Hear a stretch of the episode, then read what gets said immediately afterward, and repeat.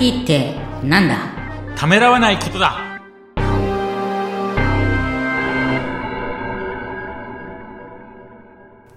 こんにちは、声ラボの岡田です。こんにちは、フォンドの藤田です。藤田さん、今回もよろしくお願いします。よろしくお願いします。今回のテーマなんですが、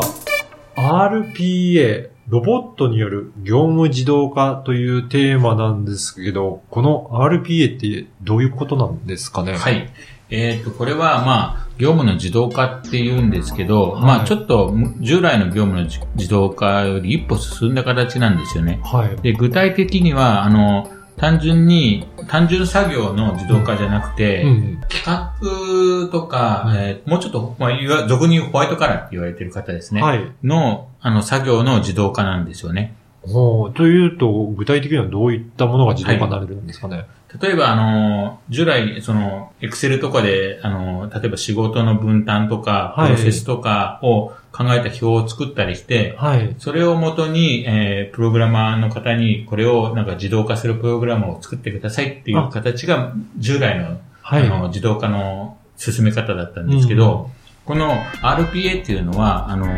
一歩進んで、その従業員の方が、うん。あの、そのまま指示したか紙を、ん。例えば、Excel で指示したそのプロセスを、そのプロセスに従って、まあ、プログラムを書かないで自動化ができるという、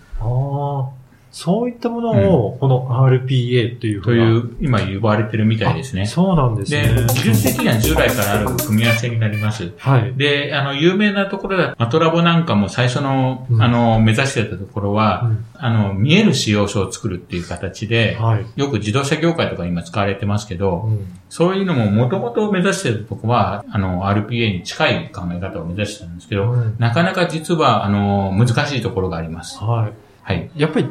それってどういったところが難しいんでしょうかね？えっとですね、これはあの、ちょっと以前お話しした文章力っていうのもあるんですけど、はい。指示をする、あの、プログラムと同様に、プログラムを書かなくてはいいんですけど、はい。指示をするために、いろいろ順番を決めたり、はいその構成を決めたりする、いわゆる構成力っていうのが必要になるんですよ。はい。で、構成力はやっぱり文章力と同じで、うんあの、やっぱり構成力はなかなか勉強しないと身につかないものなので、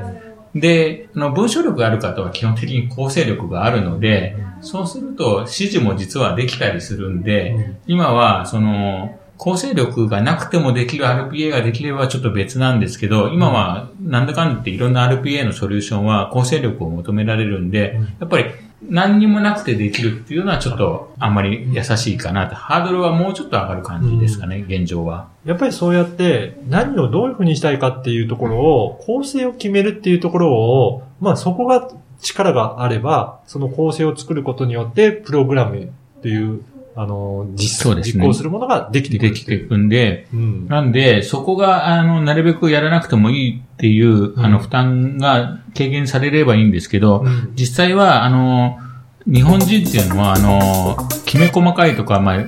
細かいことが実は大好きなんで、はい。あの、ありきたりのデザインとかは、やっぱり気に食わないとかいうだんだん話にもなったりするんですよね。ああ、確かにそういったところをこだわって、独自のものっていうのは作りがちですね。そうすると、RPA っていうのは、もう機能だけを提供するっていう、あの、シンプルなモデルなんですけど、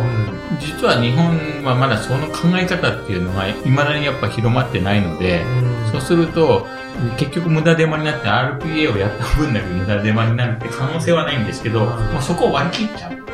割り切っちゃう業界、例えば、まあそれこそデザインが関係ないもの。に関しては、これから伸びていくと思います。はい逆に海外では、この RPA って進んでるものなんですかね？海外は進んでますね。あうの、んドイツ、アメリカ、あうんの、ソフトウェアの、あの、進んでるところは大体この考え方が入ってうん。ますね。基本的に大事なものが、うんやっぱり機能って考える国はう、ん。もう非常に進んでますね。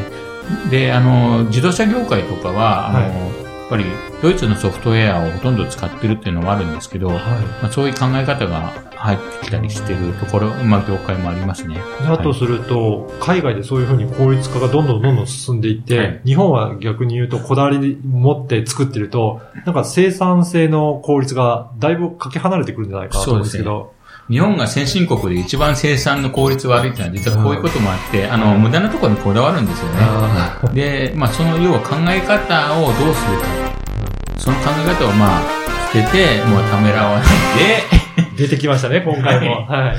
それで一番機能として大事なことで、そこに注力すると、この RPA とか生きてくると思いますし、生産性が飛躍的にの伸びるし、うん。あの、プライベートの時間も確保できるんで、働き方改革っていうのも、実際はこういうことを、まあ、積み重ねて考え方を変える。うんそれで自分の時間を大切にする。うん。えーお客様の時間も大切にするっていうことを考えていくと、確かにこういうのが大事になって広まっていくと思います。そうですね。やっぱりそうやって過去のやり方をずっとこだわり続けてると生産性も低いものなので、そこをちゃんとためらわずに捨てて、うんで、新しいこういった取り組みをどんどん入れていって、そうですね。構造を変えていこうっていうことなんですね。意外と IT は怖いって考えちゃう人がやっぱいるんですけど、うんそこですよね。考はいえ方としては。はい。ぜひご意見があれば、あの、ホームページからお問い合わせいただければと思います。はい。で、また、ポッドキャストを確実にお届けするために、購読ボタンを押していただければと思います。藤田さん、今回もありがとうございました。ありがとうございました。